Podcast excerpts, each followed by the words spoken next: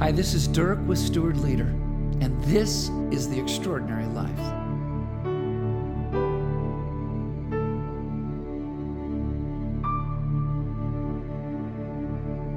I have a friend who told me a long time ago I will be your best cheerleader with the ugliest legs. I, I laughed like crazy when I heard it because he did. He did have some homely legs, but I will tell you, he kept his word cheering me on, helping me out, listening, praying, and looking for the good in the really difficult times of my life. We all need that, don't we? And we could all make an effort to be that, couldn't we? The Apostle Paul encourages and challenges the Thessalonian followers of Jesus Christ along these lines as he writes So encourage each other and build each other up just as you are already doing. Paul says, pour courage into the hearts of each other and be in the construction business of building strong, hope filled, and passionate souls. You're doing a good job and keep on doing it.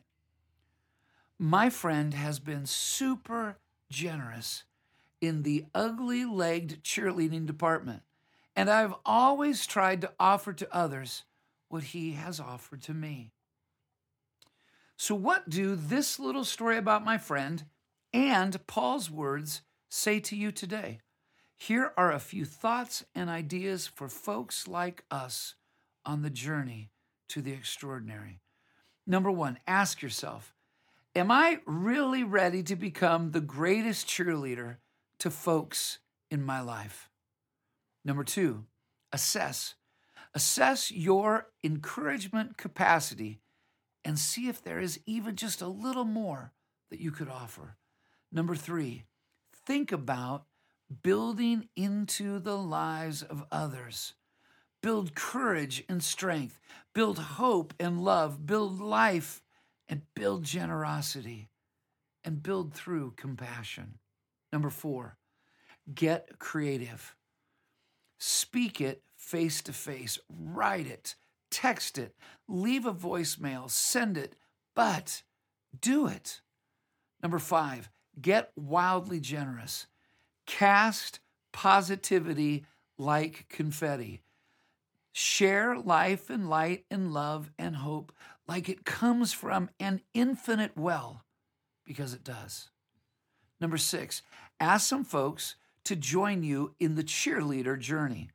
Make it fun, make it measurable, be intentional, and celebrate the hope you are bringing.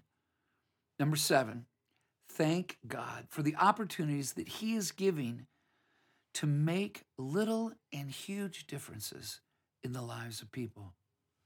The extraordinary life is a life of revolutionary generosity. As we have been blessed, we bless and encourage and strengthen and invest and build into the lives of others intentionally and freely. It's that simple and it's that fantastic. Being the greatest cheerleader with the ugliest legs is a wonderful part of God's great adventure for our lives. Be someone who pours courage into the lives of others. Be generous, wildly generous in the ways you invest and build up others. Blessed people, blessed people. As you consider new steps of revolutionary generosity, a great place to start can be the Steward's Prayer.